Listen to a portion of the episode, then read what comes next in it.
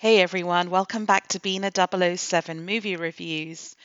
Over the next couple of weeks, I will be watching a lot of films showing at the BFI London Film Festival.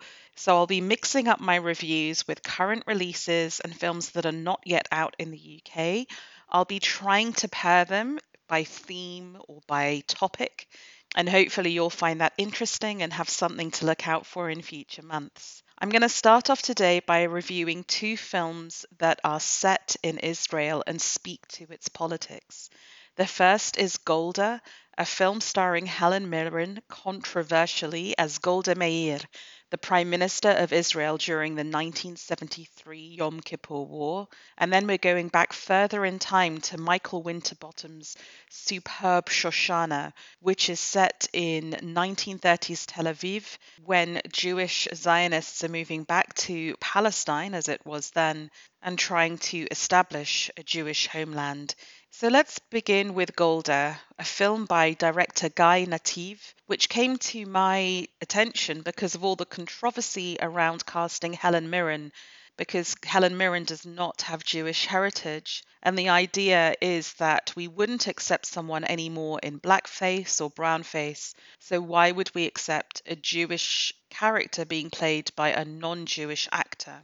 I don't want to wade into that controversy today, although I do think it speaks to very profound issues of what we class as racism. And I would urge you all to read David Baddiel's phenomenal book, Jews Don't Count, which touches on this issue among many others, and a book that I found profoundly, well, moving and persuasive. To review this film on its own terms, I find it to be really a surprisingly good film.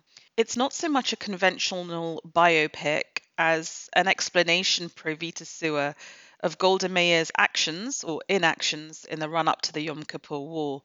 Notoriously, Israel was caught napping ahead of the joint Egyptian Syrian invasion and part of the reason for this is that the enemies of Israel decided to attack on Yom Kippur, the Jewish high holiday, and they banked on the idea that the prime minister would be reluctant to mobilize troops and disrupt such a high holiday. In fairness, there was some intelligence that came in warning of an invasion, but it feels as though from this film, Golda was really caught between the advice of two different people Mossad chief Zvi Zamir, played by Rotem Keinan, and Defense Minister Moshe Dayan, played by Rami Heuberger. And they're both at odds in their advice. One thinks that the invasion is going to happen, the other thinks it's just another false alarm. And so while Golda does mobilize, she doesn't follow her full instinct and order a full mobilization. And Israeli forces are devastated. They are devastated in the early stages of this war. This is also partly because Golda does not do a first strike. She does not preemptively attack because she wants to save the face of America. And one must always remember that the Middle Eastern conflict then, and perhaps now, was a proxy war for the Cold War. And it really was the US, the Nixon Kissinger US, versus the Soviet Union. So, really, by 20, 30 minutes into this film, Israel is on its back, a third of the Air Force is down. And Golda has to somehow raise morale arguably against her own ministers who look defeatist on TV. She really has to be the backbone for her nation's fight. She learns that actually this incredibly expensive intelligence system that was given to Mossad was not even switched on in the days before the attack and decides not to throw anyone under the bus, but to take responsibility. She hushes it up and she takes responsibility for that lack of preparedness on herself, which is incredibly brave. And she also has to be on the phone to the United States and beg for materiel to keep Israel in the war. And she does this in some of the most fascinating conversations with Henry Kissinger, which I think are the real charismatic heart of the film. Kissinger in this film is played by Liev Schreiber, um, it's it's fascinating because he is such a realpolitik figure, Kissinger, but he's also a Jew, and then you have this tussle between him being the the actor in America's interests, but Golda trying to re- persuade him and remind him of what Israel does for America in the region, and also, you know, his responsibility as a Jew. So there there are some really fascinating conversations to be had there. The most interesting one, because we don't get a lot of backstory in this film, we, we have Golda as presented to us. And I have to say, the prosthetic work in this film is phenomenal. Helen Mirren is bent over, schlubby, thick ankled. She, her face is transformed, her hair is transformed. This is a woman who looks physically impossible to knock down, even though she's chain smoking while being treated for cancer. Um, it's quite the performance, and she gets that American accent that Golda had. She lived her early years in America very accurately too. So I think it's a good performance if you accept her in the role.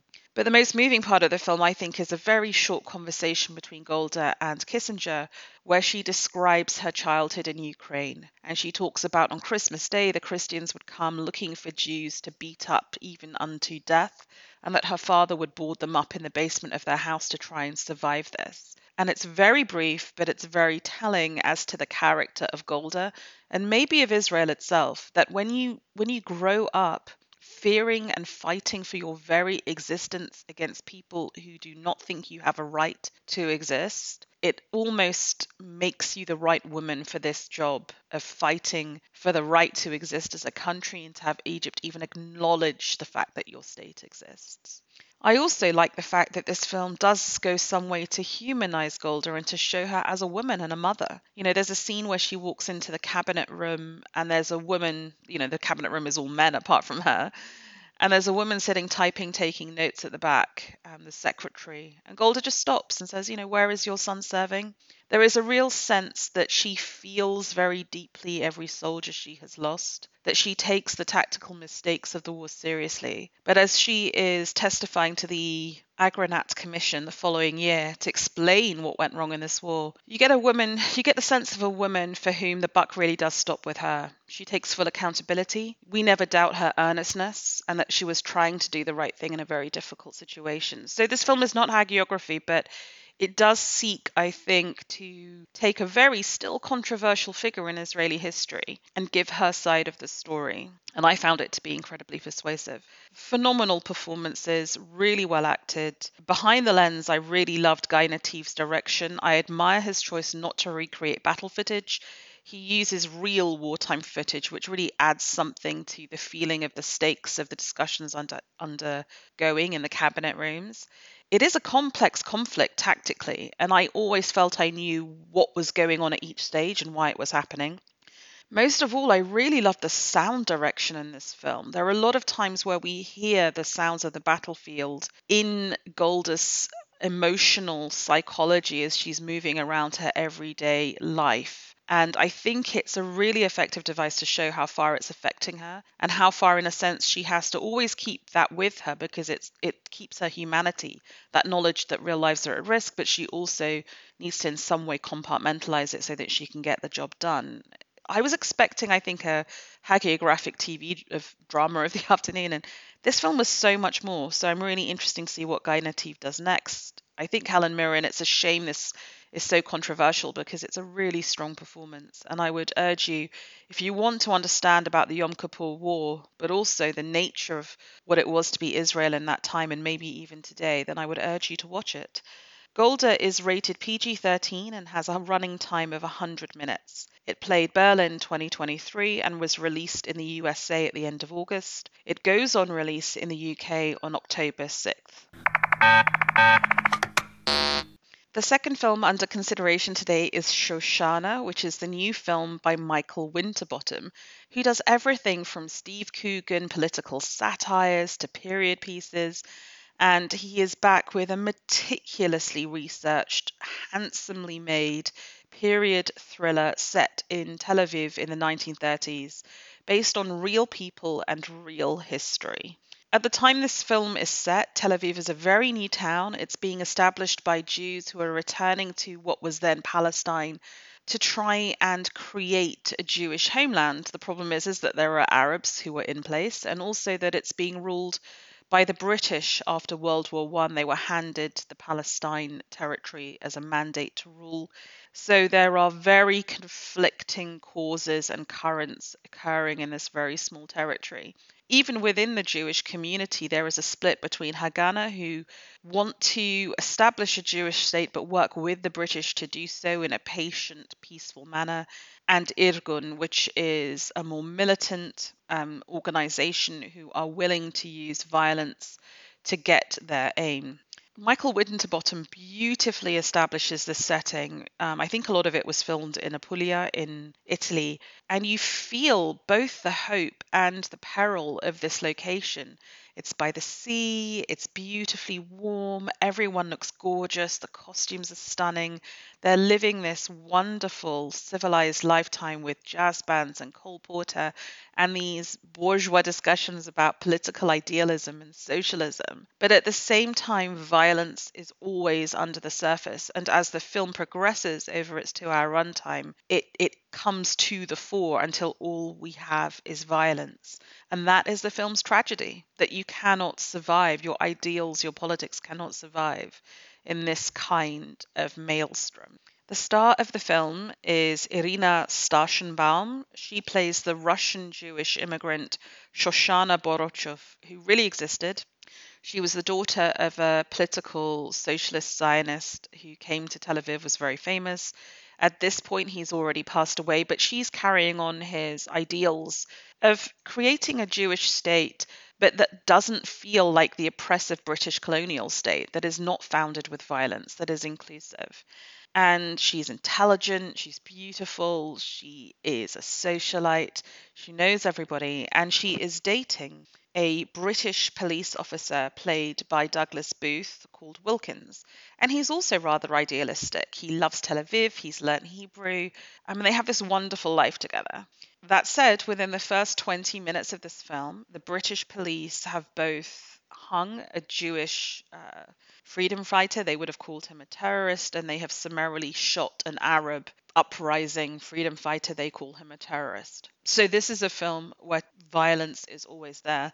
That violence is summarized in the character of Geoffrey Morton, again, a real person who is casually racist, anti Semitic. He's played by Harry Melling, who you might remember as playing Edgar Allan Poe in The Pale Blue Eyes. And he is brought in to police Tel Aviv, and he does so in a brutal manner. There is torture, waterboarding, summary execution, one might say, although it's contested. Um, he's an absolutely brutal figure, and he symbolizes the worst of British colonial rule.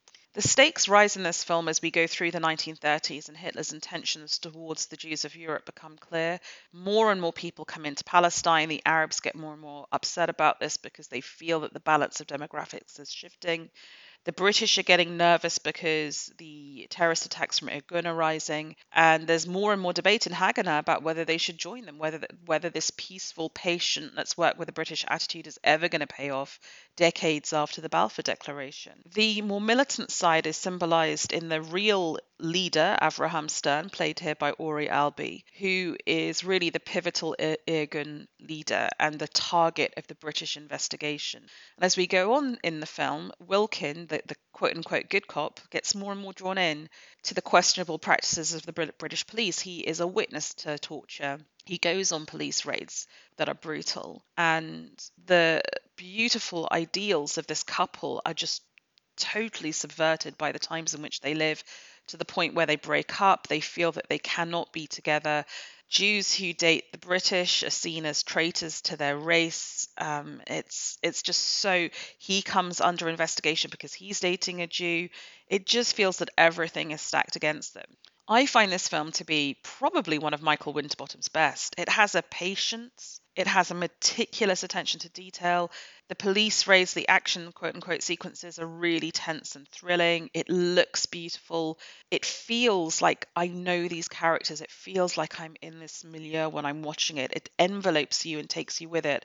So that when you get to the final scenes, which are absolutely heartbreaking and tragic, and set us up perfectly for everything that then follows in Israeli politics, and the situation we're in today. It's heartbreaking, but it feels so plausible, so true. I cannot speak highly enough for this film, actually. I think it's really fantastic. If I were to make one small criticism, it's that I think that Starshenbaum and Douglas Booth, while very good in their individual performances, I'm not sure they really have enough screen chemistry to convince in their, you know, earnest passion for each other. But otherwise, I think this is a phenomenal film. It, it really shows you the invidious demands put on fundamentally good people when they're caught in, in unreconcilable politics, if I put it that way. So Shoshana has a running time of 119 minutes. It played the Toronto Film Festival earlier this year. It's going to play the BFI London Film Festival, and if you're listening to this and you're near London, there are still tickets available, and hopefully it will get a US and UK commercial release on the back of that. Um, well worth looking out for eventually when it hits streamers. With that, I hope you enjoy whatever you're watching this weekend, and thank you for listening.